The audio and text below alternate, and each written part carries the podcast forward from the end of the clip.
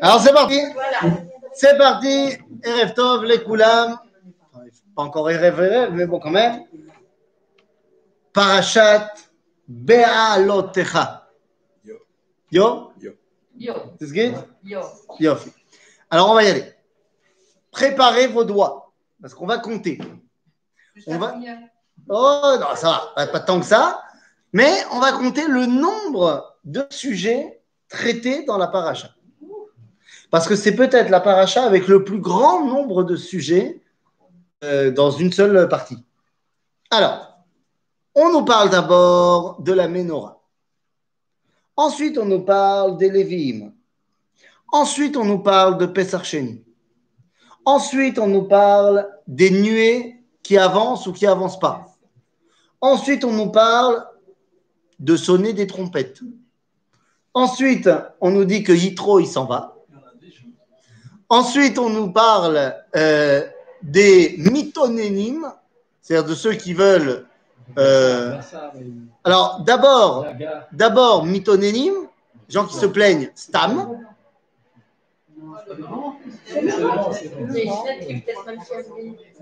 Ensuite, on demande de la viande. Et ensuite, on demande, enfin, après, il y a la fameuse euh, partie où Myriam va parler euh, la Shonara sur Moshe. Neuf parties, neuf sujets à traiter dans une paracha et des sujets qui, a priori, ben voilà, n'ont pas vraiment de lien les uns avec les autres. Et notre boulot va essayer, va être d'essayer eh ben ouais, de rattacher tout ça. La vérité, c'est que j'aurais pu vous amener un texte en hébreu euh, parce qu'il y a quelqu'un qui a fait le boulot à ma place. Il s'appelle le Rav Avraham Yitzhak Cohen Cook.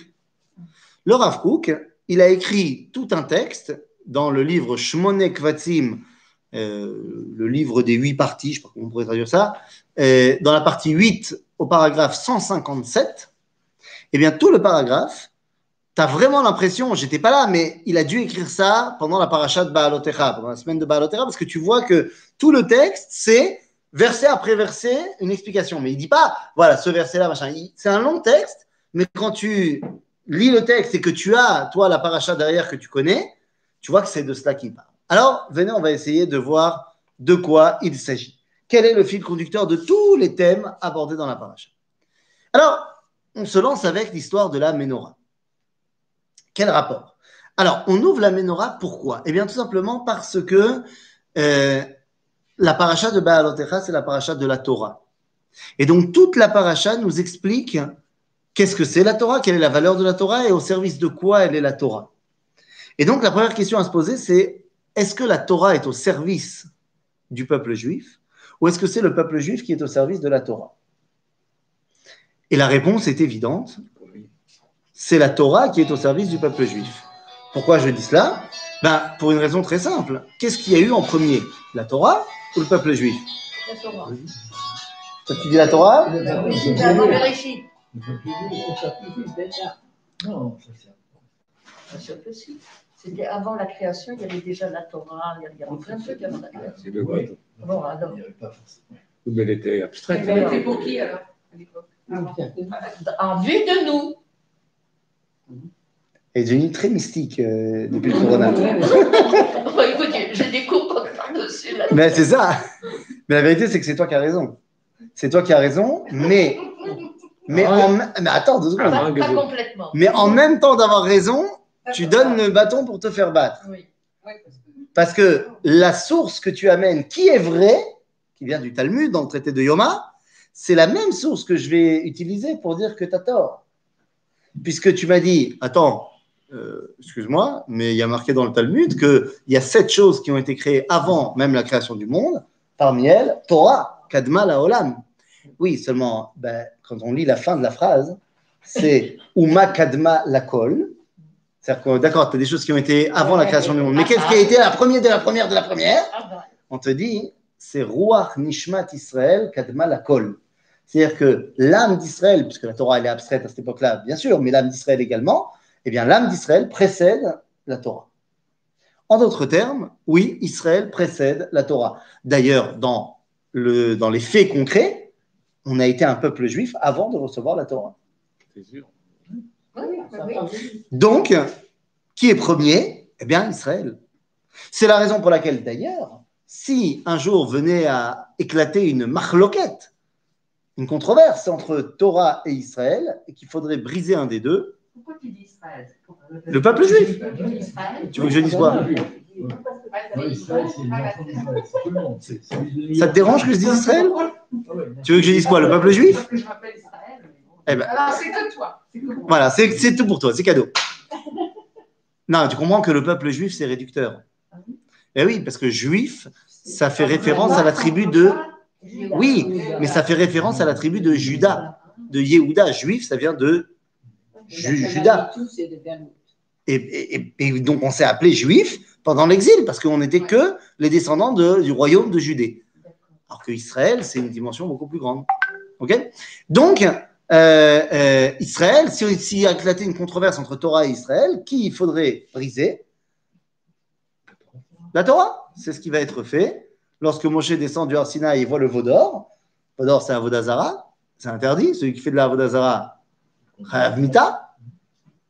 Donc à ce moment-là, Moshe décide au lieu de briser Israël, ben, il, brise, il brise là où c'est marqué qu'on n'a pas le droit de faire de la Vodazara. Et il casse les louchot. Et à ça, Dieu lui répondra Ishar kochacha sheshibarta. C'est bien. Tu as compris que c'était d'abord Israël et ensuite la Torah. Alors, ce que je vous dis, c'est sympathique, mais quel rapport avec la menorah? Eh bien, le rapport, il est très simple. Si on parle d'un ustensile du Beth Amikdash qui représente Israël plus que les autres, c'est la menorah. Juste- Oui.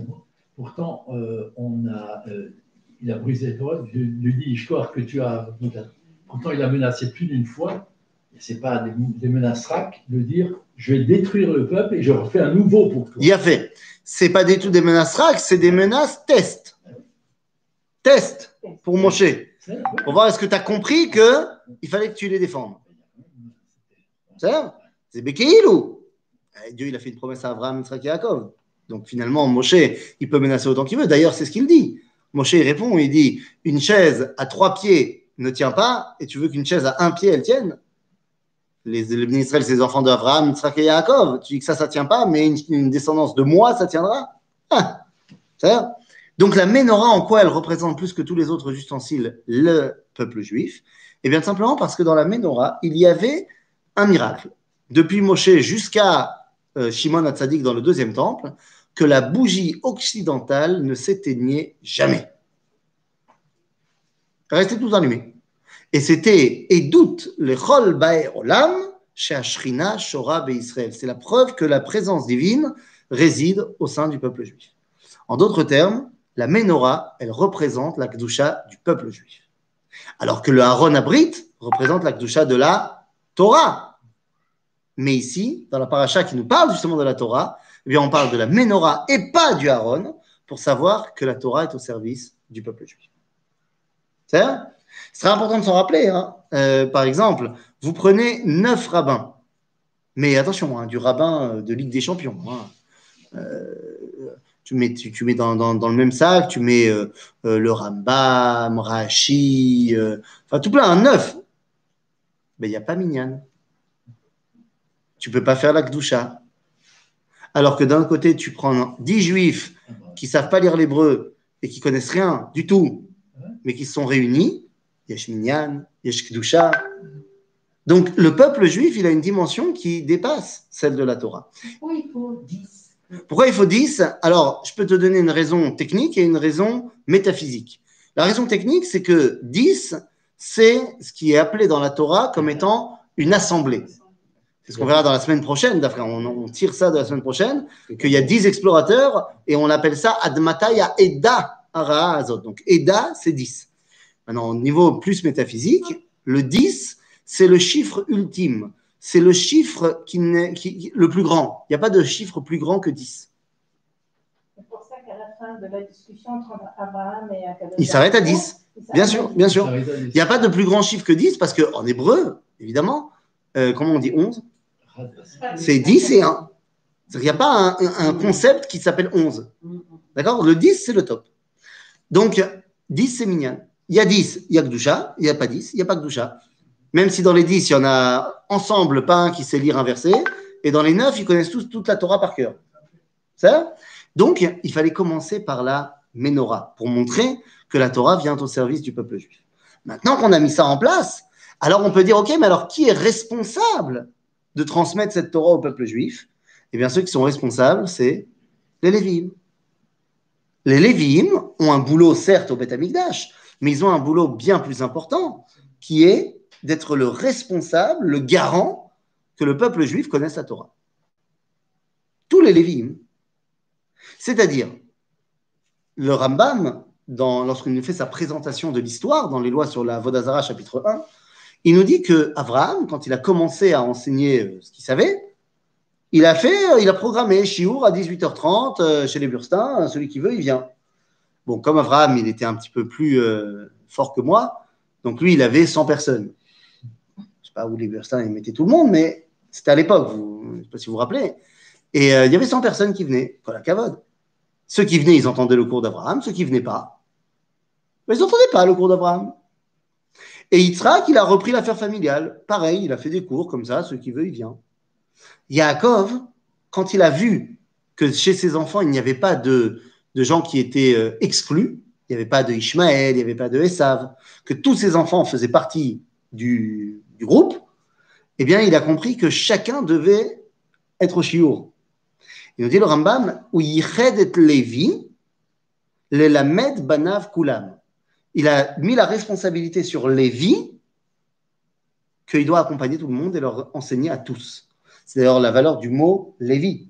Lévi, s'appelle comme ça parce que Apam, il l'avait, Ishi, Elai. Il doit être un accompagnateur. Et je rappelle que le nom de Lévi, par opposition à tous les autres noms des enfants de Yaakov qui ont été donnés par les mamans, Lévi, le nom a été donné pas par Yaakov, par Dieu. C'est Dieu lui-même qui donne le nom de Lévi. Donc Lévi, son rôle, comme dirait euh, Rabbi Yaakov, ou Rabbi Jacob en français, comme vous voulez, il dit Cher Lévi Et ça marche. Tout le monde est en liesse à ce moment-là. Ah, Il avait fait un bide avec Cher Kacher, mais Cher Lévi, ça, ça a bien marché. Ça? Donc le Lévi, c'est son rôle d'être ben, là pour enseigner à tout le monde. Quel est le problème? Ben, Le problème, c'est que tout le monde ne veut pas étudier pareil. Si je proposais au cours des seniors qu'on change de format et que euh, notre cours, c'est un cours de Gemara, en Ioun, sans traduction, je ne suis pas certain que ça marcherait. Ben non, parce que c'est pas ce que vous voulez entendre. C'est c'est pas votre truc. Même avec traduction. Et même avec traduction, c'est pas ton truc non plus. Tu as raison. Donc, il y a des gens qui ont envie d'entendre la Gemara. Donc, il faut quelqu'un qui leur enseigne la Gemara. Il y a des gens qui veulent entendre de l'histoire juive. Il faut que quelqu'un leur enseigne l'histoire juive. Et c'est rare de trouver des rabbins qui sont capables d'enseigner tout. Tous les rabbins, ils ont des domaines de prédilection. Parce que c'est là où ils ressentent le plus. Bon, alors, Rav Kook, il savait tout. C'est-à-dire, on n'est pas tous le Rav Kook. Donc, ben, on va avoir besoin de plein de styles de Lévim. Pas que les Lévis qui ont le titre officiel de Lévi. Dit le Rambam, tout celui qui veut prendre sur lui cette responsabilité d'enseigner, ou Lévi. Pas Lévi, il va bosser au Beth Amikdash, mais il a cette dimension où il est responsable lui aussi d'enseigner.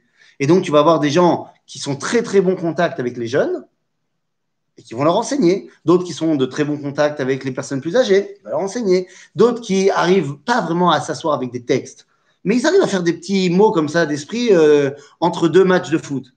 Ben, c'est bien, c'est ce qu'il va faire. C'est-à-dire qu'on a besoin que Lévi soit présent chez tout le monde, en fonction de ce que les gens ont besoin d'entendre et peuvent entendre. Ok? Donc la deuxième partie de la paracha, après qu'on ait dit la Torah est pour le peuple juif, ben, les Lévi'im ils sont pour accompagner cette Torah au peuple juif. Maintenant qu'on a mis ça en place, tout va bien, on peut y aller. Pessar Sheni. Ben oui, parce que maintenant tout le peuple juif est conscient qu'il doit recevoir la Torah, et donc il dit hop, hop, hop, deux secondes. Torah nous dit qu'on a passé la deuxième, enfin ça, on a fait un an depuis la sortie d'Égypte, puis on arrive euh, à Pessah. Donc Moshe, il rappelle les règles de Pessah. Et tout d'un coup, il y a des gens qui disent Ah, on ne peut pas faire Pessah, nous. On peut pas faire Pessah, on est Tmeim, le Nefesh Adam. Alors, est-ce que l'homme chané, pourquoi ils sont Tmeim? Il y a plusieurs avis. Tmeim, impur. Donc on ne peut pas faire Pessah. Qu'est-ce qu'il devrait dire Moshe à ce moment-là? C'est pas grave, tu peux pas, tu peux pas. L'année prochaine, Bezrat Hashem. Moi, j'ai eu un appel il y a quelque temps, enfin, euh, pas ce, enfin si, ce, ce qui pour aussi, mais qui pour d'avant également, quelqu'un de la communauté qui m'a dit, euh, voilà, je prends un traitement euh, très lourd, machin. Le docteur, il m'a dit qu'il faut que je mange. Qu'est-ce que je fais à Kippour? Ben, Je dis, tu manges. Et je dis, est-ce que je dois faire les shiurim Est-ce que je dois manger des petites, des petites parties Non, pas du tout, tu manges. Alors, tu n'es pas obligé non plus de te faire péter le coca, le champagne et autres euh, trucs. Non, c'est pas obligé ça. Tu manges, tu manges ce que tu as besoin de manger, tu bois autant que tu as besoin de boire. Mais kef, je lui ai dit par contre, tu n'oublieras pas Ya'ale Yavo de Yom Kippour dans le Birkat Amazon. Ah bah oui, si tu manges du pain euh, et que tu fais Birkat Amazon, il y a Alors il n'est pas marqué dans le Sidour. Parce qu'en général, euh, tu fais pas le Birkat Amazon à Kippour. Mais il faut savoir que, donc, mais ça, tu peux pas, tu peux pas, Bezrat Hashem l'année prochaine, tu feras Kippour. Donc là, les mecs, ils viennent dire à Moshe, on peut pas faire Pessah. C'est pas qu'ils veulent pas, ils peuvent pas. Donc Moshe, il aurait dû leur dire, pas de problème, les gars. J'ai lu qu'il y a marqué dans la Gemara, dans ma Sechet Baba Batra, que Anous Rachamana Patre, celui qui peut pas, il peut pas, c'est pas grave. Eh ben non, Moshe, il a pas dit ça. Moshe, il a dit, oh, vous pouvez pas faire Pessah, qu'est-ce qu'on va faire, qu'est-ce qu'on va faire, qu'est-ce qu'on va faire? Bon, attendez, bougez pas, je demande au patron. Il dit, effectivement, donne-leur une deuxième chance, Moed Bet, Pessah Sheni. Ça n'existe pas dans les autres fêtes, ça. On ne fait pas un Sukkot Sheni si ma souka, euh, elle s'est effondrée. Alors qu'est-ce que c'est? Pourquoi Pessah Sheni? Eh bien, tout simplement parce que pour les gens qui sortent d'Égypte, Pessah, ils savent très bien ce que ça veut dire. Qu'est-ce que c'est Pessah pour eux Bah, Pour eux, c'est l'indépendance d'Israël. C'est la sortie d'Égypte. Voilà, on s'attache à l'indépendance du peuple juif. C'est ça faire Pessah. C'est prendre part à l'indépendance du peuple juif. Pour eux, c'est quoi la fête qui vient après Pessah? Shavuot. Alors, je ne pense pas qu'ils l'appelaient Shavuot, mais pour eux, c'est le nom de la Torah, le moment où Dieu leur a parlé.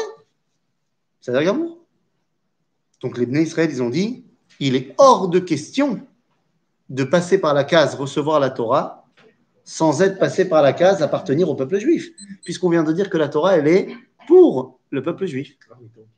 Donc, ils ont dit si on passe pas par la case Pessah, on ne peut pas arriver à la case Shavuot. Et c'est vrai que pour Pessah. C'est pour ça que donc, bah, Pessah chez nous. Bon, juste la Torah, elle dit quelque chose d'intéressant, euh, purement théorique, hein, évidemment. Euh, toute ressemblance avec un cas actuel serait purement fortuit, involontaire, évidemment. Mais la Torah nous dit quelque chose de bizarre. Elle dit, euh, bon, si déjà je te fais les lois de Pessah Sheni, elle nous dit, mais dans quel cas tu pourrais ne pas pouvoir faire Pessah Il y a deux cas. Ou tu es tamé, ou tu es bederer rechoka. Nous dit Rabbi Avraham Azoulay, bah oui, par exemple, tu es, à New York, tu ne peux pas venir à Jérusalem. Il n'y a plus d'avion. Tu es bederer rechoka, malasot. Nous dit Rabbi Avraham Azoulay, bah la chesed la Avraham, il dit, bon, facile, derer rechoka, c'est bagalout. C'est quand tu es en exil, loin d'Israël, bah tu peux pas. Vemazet tamé, ça veut dire que tu es malé à Vérot. Bon, ok. Maintenant, la Torah, elle dit Ve'im taorhu. Taorhu, ça veut dire donc qu'il ne fait pas d'Averot. Ou bederer loaya. Il n'était pas non plus loin, il était en Israël. Ve'chadal mila asot Pesach. Mais il refuse de prendre part aux festivités de l'indépendance d'Israël. Fenichreta anefeshaim et amer. Donc, je récapitule. Quelqu'un qui habiterait en Israël et qui ferait très attention à faire toutes les lois du Shulchan Aruch, mais qui refuserait de prendre part aux festivités symbolisant l'indépendance du peuple juif, eh bien, il serait retranché du peuple juif. Évidemment que heureusement que c'est un cas purement théorique, bien sûr. Ça ne peut pas arriver quelque chose comme ça. Donc on est bien heureux que ça ne soit que théorique, évidemment.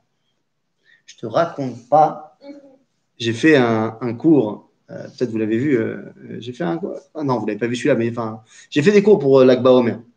Maintenant, le, le jour de l'Akba Omer, ce jour, j'ai fait un, enfin, le soir qui a suivi l'Akba Omer, j'ai fait un chiour par Zoom à la communauté israélite de Metz. Ah. Eh oui, c'est monsieur le grand rabbin qui m'a invité euh, à parler. Hein, t'as vu ou pas? On Maintenant, va le chercher. maintenant attends, j'étais, j'étais surprise. C'est Zoom ou YouTube? Non, non, zoom, zoom, zoom. Ah, Non, on peut pas le trouver, celui-là. Euh, c'était Zoom, uniquement Zoom. Et euh, il y avait, euh, il y avait euh, je sais pas, 80 personnes. Je savais même pas qu'il y avait autant de juifs à Metz. Bon, mais j'ai vu qu'après, il n'y avait pas que des gens de Metz. hein. Et euh, bon, j'ai fait le cours. Bon, vous connaissez plus ou moins euh, ce, que j'ai pu dire là-bas. Les élèves de Rabbi Akiva sont pas morts d'un rhume, ils sont morts de la, de la guerre de Bar Korva. machin. Bon, J'ai dû expliquer les Mekorod. Deux jours plus tard, je reçois un mail de mon oncle qui me dit Je sais pas si tu as fait attention. Oui, le rabbin, le grand rabbin le tonton. Il me dit, je ne sais pas si tu as fait attention dans la liste des participants, mais il y en avait un qui a écouté depuis l'Angleterre et qui est le fils du Rouf, un des fils Bamberger. On va pas dire lequel. Il était là. J'ai dit, ah non, j'ai pas fait attention. Il m'a envoyé un mail. Je te le transfère. Aïe, aïe, aïe. Et donc, dans le mail, il me dit, euh, enfin, il dit au rabbin qu'il il est très, euh, enfin, il, il est très euh, admiratif du travail qu'il fait dans la communauté, machin. Mais pour en revenir à ce qui est important, alors oui, certes, Ethan sait bien transmettre le, ses shiurim avec beaucoup d'humour et beaucoup de passion, ça, il n'y a pas de problème. Mais ce qu'il dit euh, est absurde et complètement dé- dénué de tout sens de la Torah. Et il fait une liste de, de ce que j'ai dit et de pourquoi il n'est pas d'accord. C'est bien. C'est bien, au moins il fait. euh, voilà. Non seulement il a écouté, et puis en plus, c'est pas qu'il a dit euh, Ah, les sionistes, machin, il, il amène des sources. Il amène des sources, c'est très bien. Et je suis très content. Donc, euh, je lui ai dit, j'ai j'ai renvoyé oncle, j'ai dit Bon, je, je vais lui répondre. Et donc, je lui ai répondu à toutes les sources, machin. Et j'ai répondu, machin. Maintenant, bon, il y avait un moment donné, il a dit Non, parce qu'il il a l'air de, porter en, je sais pas, en piédestal Bar Korva. Euh, J'aurais juste te rappeler, il faudrait juste te rappeler que Bar Korva a, a tué euh, Rabbi Elazar Amodaï, qui était son propre oncle. Donc il dit, moi je serais vous, euh, si j'avais un neveu qui met en, en avant quelqu'un qui a tué son oncle, je, ne sais pas, je, je ferai attention. Alors j'ai dit à mon oncle, t'inquiète pas, j'ai pas prévu euh, de, tuer euh, dans, les prochains temps. Donc j'ai répondu, j'ai répondu, j'ai répondu, et finalement, j'ai dit, mais tu comprends, parce qu'il y a un moment donné, son dernier argument, c'est le seul argument qui n'avait pas euh, de source. Il m'a dit, il a dit, parce que finalement, l'idée de, de, de- de- d'avoir des héros qui sont des giborim et tout ça, et de vouloir euh, montrer qu'on est fort physiquement, ce n'est pas du tout juif. Nous, notre force, elle est dans la toirée. Alors je lui ai dit, eh ben, il serait peut-être temps que tu regardes dans la toirée, ce qui est marqué.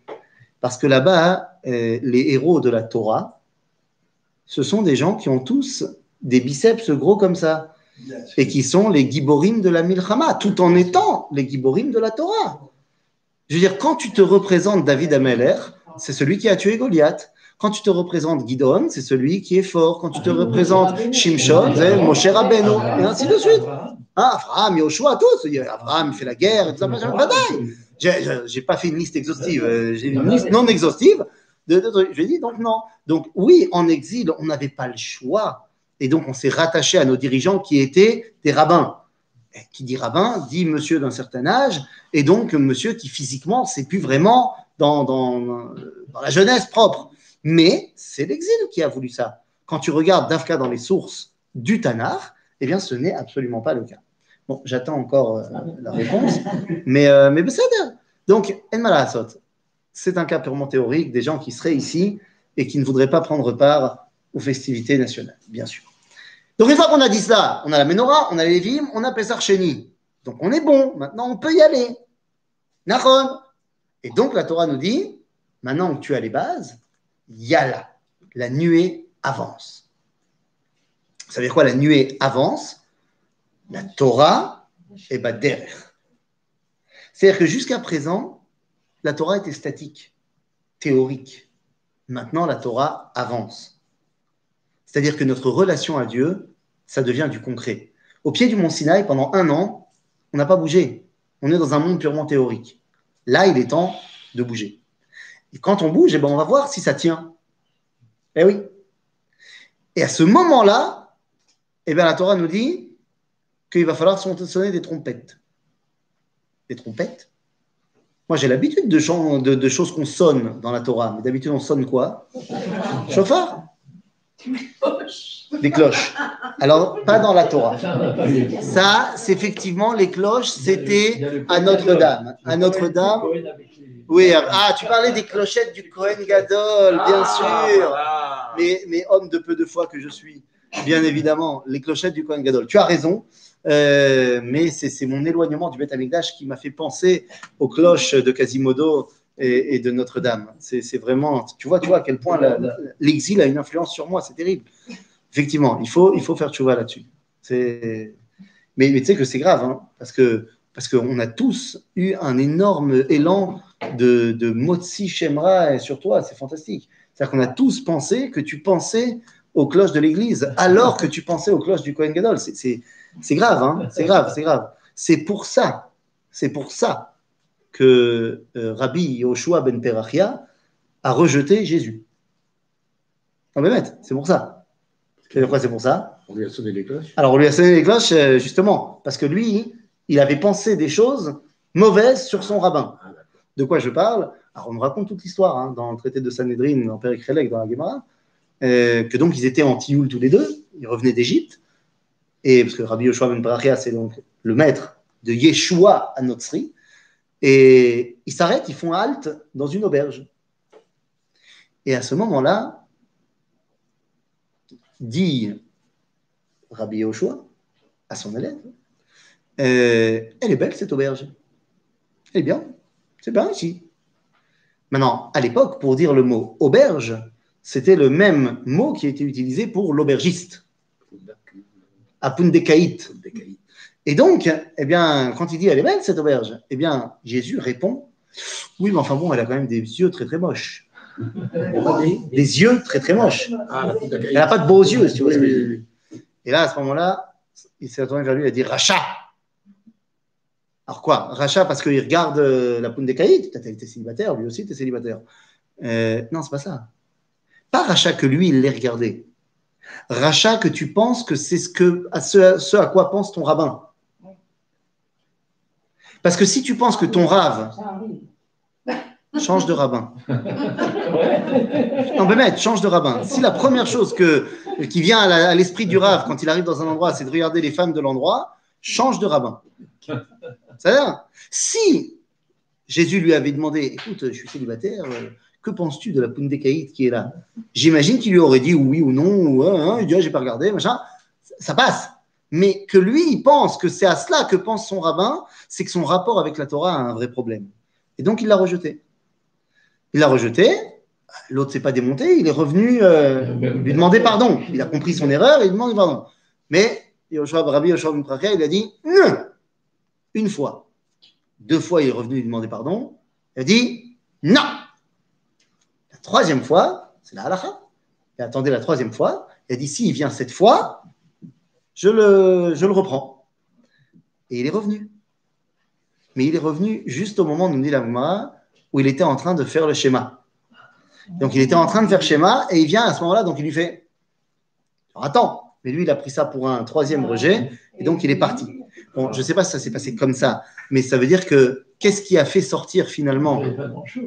Oui, mais qu'est-ce que ça veut dire? La Gemara nous dit qu'est-ce qui a fait sortir finalement Jésus et qui l'a fait euh, rendre, ouvrir un- une, nouvelle, euh, une nouvelle équipe C'est Echad.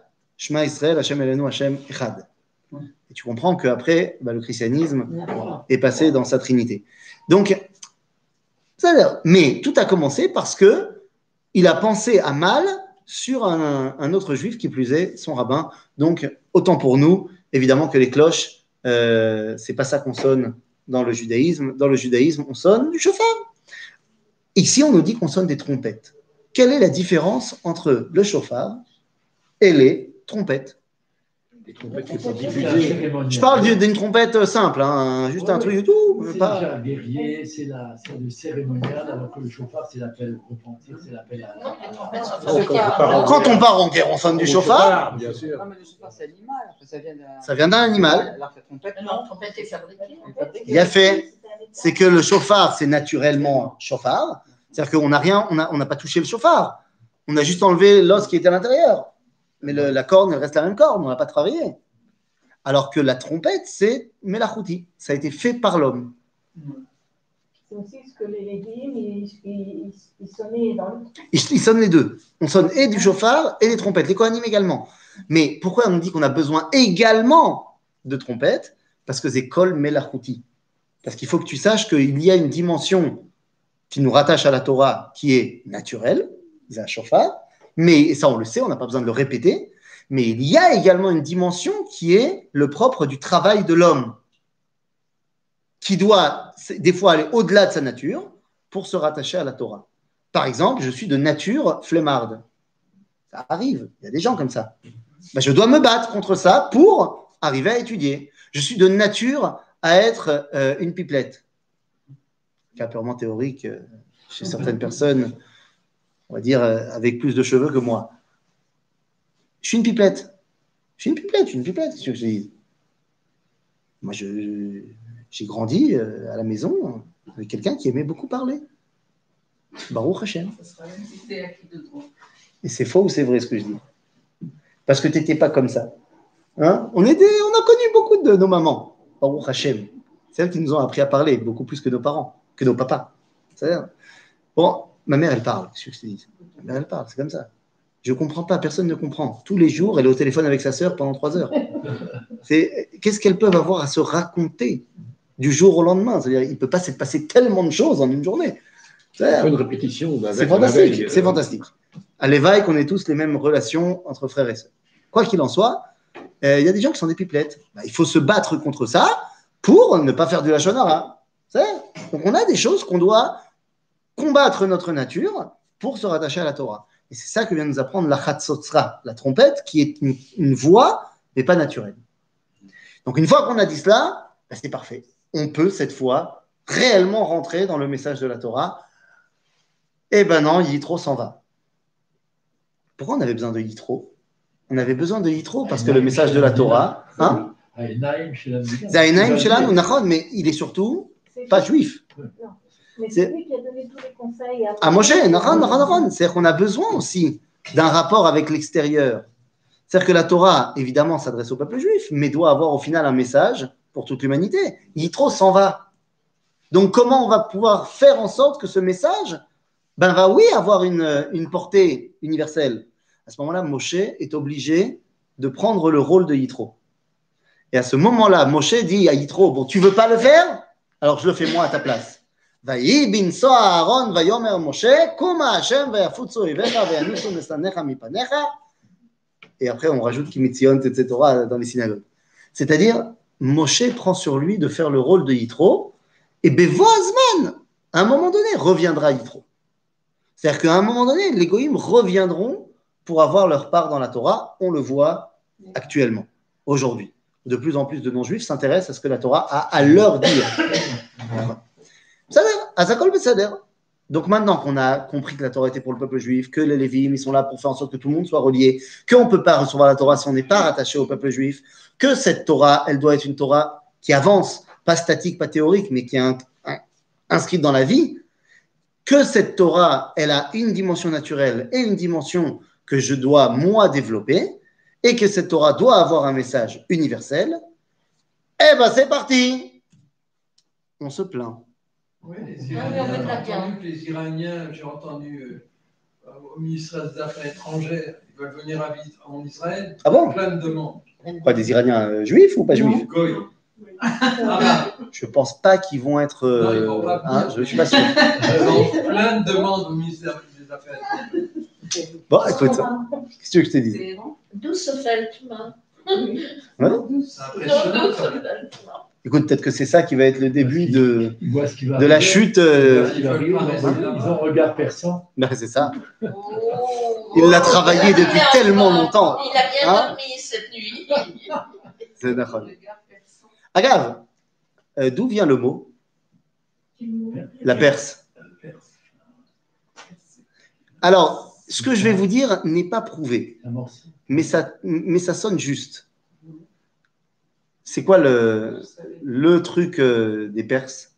Leur, euh, leur, leur, leur, euh, comment on dit, euh, leur business international, C'est pas les tapis? C'était les tapis à l'époque. Aujourd'hui, il faut plein d'autres choses, mais c'était les tapis. Un tapis, on en fait quoi? En hébreu On est porès auto. Porès, c'est on le déroule. Ok. Et donc, c'est pour ça qu'on a appelé l'endroit d'où viennent les endroits où on est porès, paresse. C'est pas mal ça. C'est pas prouvé, mais ça sonne pas mal. C'est-à-dire, Nous, chez. Contrairement à l'Iran, hein, qui est directement lié euh, à leur attachement au nazisme. Mais ça, c'est un autre. Oui. C'est un autre débat. Tu nous feras une conférence là-dessus la prochaine fois, si tu veux bien.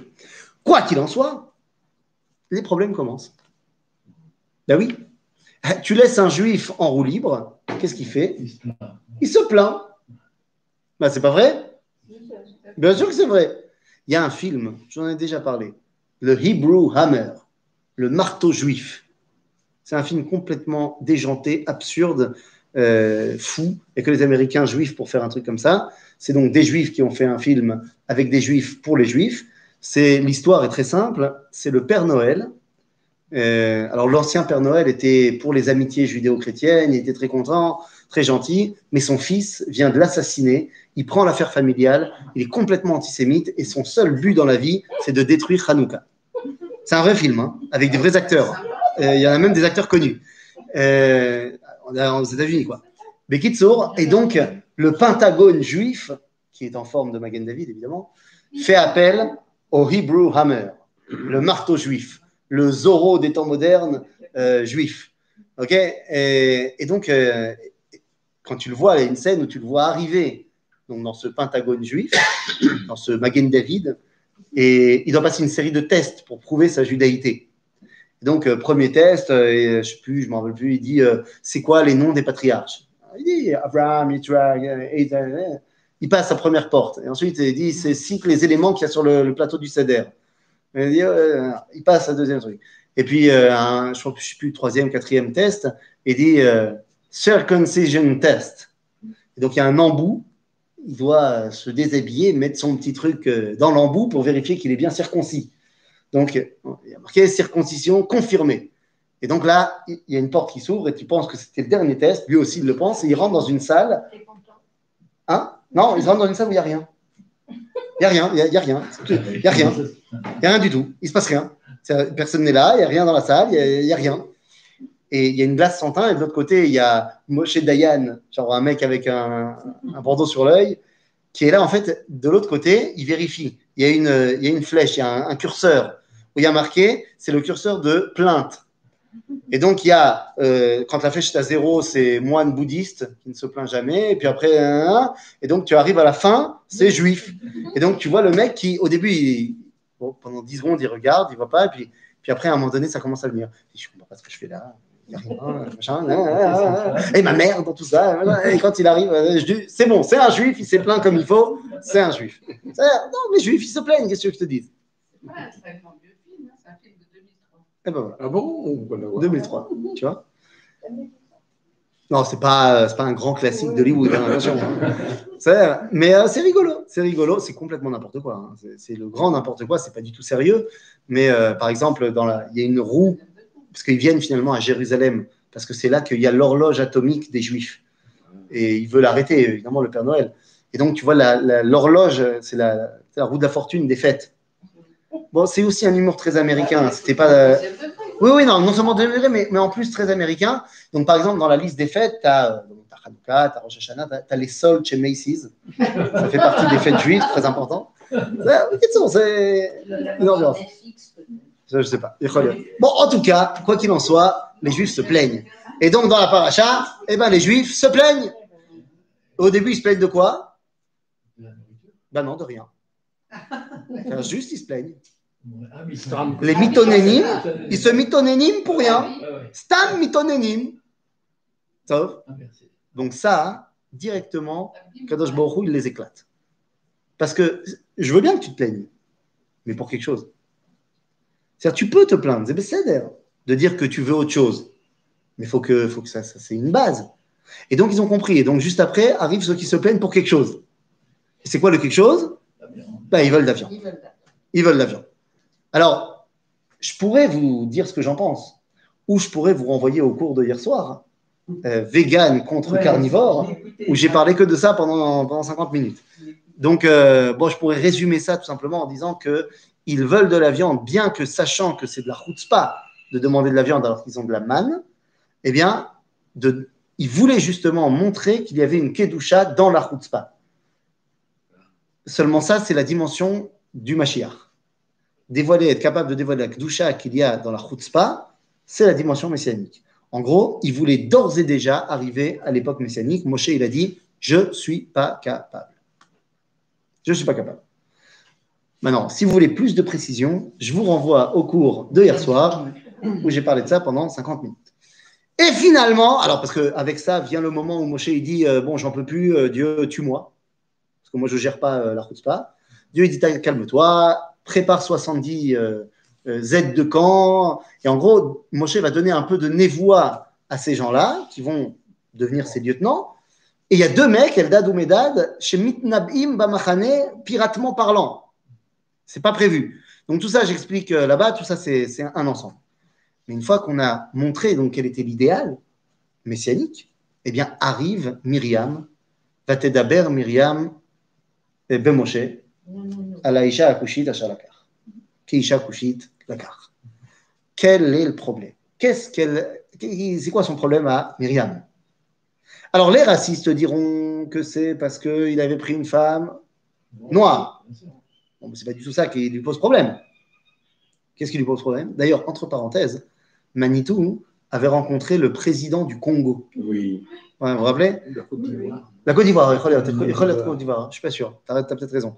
Et il lui avait dit, le, le- le- le président lui avait demandé quel est le rapport des Juifs aux Noirs? Sur Cameroun. Cameroun. Cameroun, Cameroun. Cameroun. Oui, Ah, j'ai dit Congo? J'ai dit Congo, moi? J'ai dit Cameroun. Congo. J'ai dit Congo, non, je pensais Cameroun. Je pensais Cameroun. Donc, euh, il dit quel est votre rapport aux Noirs? Je dis, mais nous, on- très bon, très très bon rapport aux Noirs. D'ailleurs, la preuve, le plus grand des prophètes s'est marié avec une personne noire. Ça, c'est bien. Ça, ça c'est bien, ça. Ça, Mais c'est pas du tout ça qui dérange Myriam. Qu'est-ce qui la dérange? Bah, C'est l'inverse. C'est qu'il soit marié avec elle, mais qu'il l'ait répudiée. Et ça, ça la dérange beaucoup, parce que Myriam, elle est pour le mariage pour tous, mais pas version française. Version, il faut se marier. Et, et donc, elle a un problème avec les gens qui divorcent leurs femmes.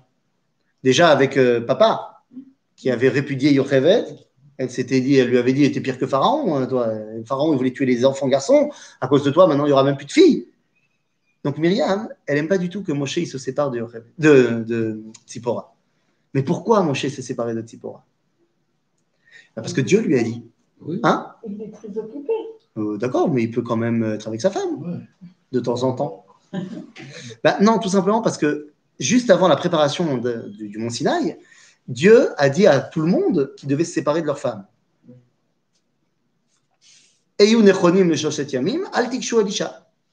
Seulement après Mahamad Ar Sinaï, Dieu a dit à Moshe, va leur dire, vous pouvez rentrer dans vos tentes. Donc vous pouvez retourner vers vos femmes. Avalata, Amod, il m'a dit. Mais toi, tu restes avec moi. Donc c'est Dieu qui a dit à Moshe de ne pas retourner chez Tzipora. Et Myriam, elle le sait que Dieu lui a dit. Donc pourquoi elle lui en tient, elle lui en C'est pas de sa faute, le pauvre. C'est Dieu qui lui a dit. Et Tosfot, ils disent qu'effectivement, Myriam le savait, mais qu'elle avait un problème. C'est qu'elle pense que si Dieu lui a dit ça, c'est que quelque part, c'est ce qu'il voulait. C'est ce que Moshe voulait. Parce qu'elle dit. Dieu,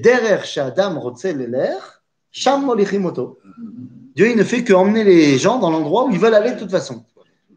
C'est pas sympa, mais c'est très vrai. C'est-à-dire que pour toute la prophétie, chaque prophète reçoit une prophétie qui lui correspond. Par exemple, Yona, pardon Ben Yona, Même Yona, bien sûr. et il ne voulait pas y aller. Mais exactement. Yona, c'est quelqu'un qui est un fan inconditionnel du peuple juif, mais qui rejette l'idée de la teshuva. Yona, il, il dit que la teshuva, ça ne marche pas. Jusqu'à la fin du livre. Les commentateurs disent aussi qu'ils savaient déjà avant ce qu'ils savaient devenir les ennemis d'Israël et qui vont. Nahon, qui veut pas que donner du srout à ces gens-là, mais il veut pas qu'il fasse teshuva. Il a un problème avec ça. Donc, il reçoit une névoie qui va dans ce sens-là. Jérémie, qui va faire les névoies du Khurban, Dieu lui a ordonné de ne pas se marier pour qu'il vive une vie de Khurban. Comme ça, il peut avoir une névoie de Khurban. Quand il y a un prophète qui va parler au Umot Olam, au Vadia, c'est un guerre. C'est quelqu'un qui vient de là-bas. Donc il a une prophétie qui leur parle. Et ainsi de suite. Quand on envoie un prophète pour parler de la scission du royaume d'Israël en deux, et donc du moment où Jérusalem va tomber, elle ne sera plus la capitale, eh bien on envoie un avis de Shiloh. Parce que la ville de Shiloh, les gens qui viennent de là-bas ont toujours une dent contre Jérusalem qui leur a pris la, capitale. Donc on voit que c'est vrai. C'est vrai, mais pas chez Moshe. Dit Tosfot, là où elle a eu un problème, Myriam, c'est qu'elle n'a pas compris que Moshe, Zelokacha. Parce qu'il a marqué Vaïsh Moshe Anav Meod. C'est-à-dire que chez tous les autres prophètes, il y a un peu d'eux dans leur prophétie, mais pas Moshe. Moshe, il est, c'est un tube, c'est une paille. Il y a tout qui passe à travers. Donc, c'est vrai ce que tu dis pour les autres, mais pas pour Moshe. Est-ce que je me trompe Mais Aaron n'a pas non plus. D'accord, Aaron, il a suivi. Oui. Celle qui a lancé, c'était Myriam. C'est seulement elle qui a, été. Punie, parce que semble-t-il que c'est elle qui a vraiment parlé, que Aaron était là, il a, il a tué. Mais je me permets de dire, je me permets de dire tout de même que c'est vrai qu'il n'a pas eu la lèpre, mais je pense que pour Aaron, voir sa sœur dans cet état-là, ça devait être pas facile non plus. C'est aussi une punition, quelque part. Mais moi, j'ai juste un problème. Vous croyez vraiment que Myriam, elle savait pas ce qu'il y avait marqué dans Tosfot? Donc non, en fait, c'est autre chose. Et le Rafou qui dit qu'en fait, il y avait un autre problème pour Myriam. Elle dit, je sais très bien que Moshe, il n'est pas, il est pas du tout... euh, Enfin, il n'y a rien de lui dans la névoie, y a peu de Besséder. Je dis juste que c'est pas Besséder que Moshe, il était Moshe. Parce que pourquoi Dieu il lui a dit tu restes avec moi? Parce que si tu es avec ta femme, eh bien, les moments où tu es intimement avec ta femme, tu ne peux pas recevoir la névoie. Parce que tu penses euh, à d'autres choses et tu ne peux pas recevoir la névoie. Dit Myriam Ça contredit ce que vous avez dit. que, C'est le moment le- bien sûr, c'est pour ça que je n'ai pas fini. Ah. Dit Myriam, dit Myriam, certes, toi, tu n'y arrives pas, moi non plus, et personne. Mais moi, Myriam, j'ai étudié le Harizal. Et je sais que le Harizal nous dit que la madriga de Adam Arishon avant la faute, c'était de recevoir la névoie quand il était avec sa femme. Parce que c'est justement l'unité par excellence. En d'autres termes, Moshe, pourquoi tu n'es pas au niveau de Adam Arishon avant la faute? En d'autres termes, pourquoi n'as-tu pas réussi à déjà bah, terminer l'histoire et amener l'histoire à l'idéal? Moshe, il lui répond même pas. Et Dieu, il lui répond pas non plus, il lui donne la tsarat. La tsarat, c'est quoi? C'est quand tu flirtes avec un niveau qui n'est pas le tien. C'est vrai ce qu'elle dit Myriam, mais c'est pas le moment. Mais ça sera le moment. Ça sera le moment, on arrivera un jour où effectivement il n'y aura plus rien qui nous empêchera, lorsque Baolam Azé, on montre l'unité, et bien qu'on la dévoile également dans le monde d'en haut. On n'y est pas encore, mais Bezrat Hashem, on y arrivera. Et donc, ben, nous avons réussi à trouver le fil conducteur de toute la Torah dans cette paracha de Baalotecha, Chazak ou Baruch. Et Dieu te- t'aide d'aller dans, dans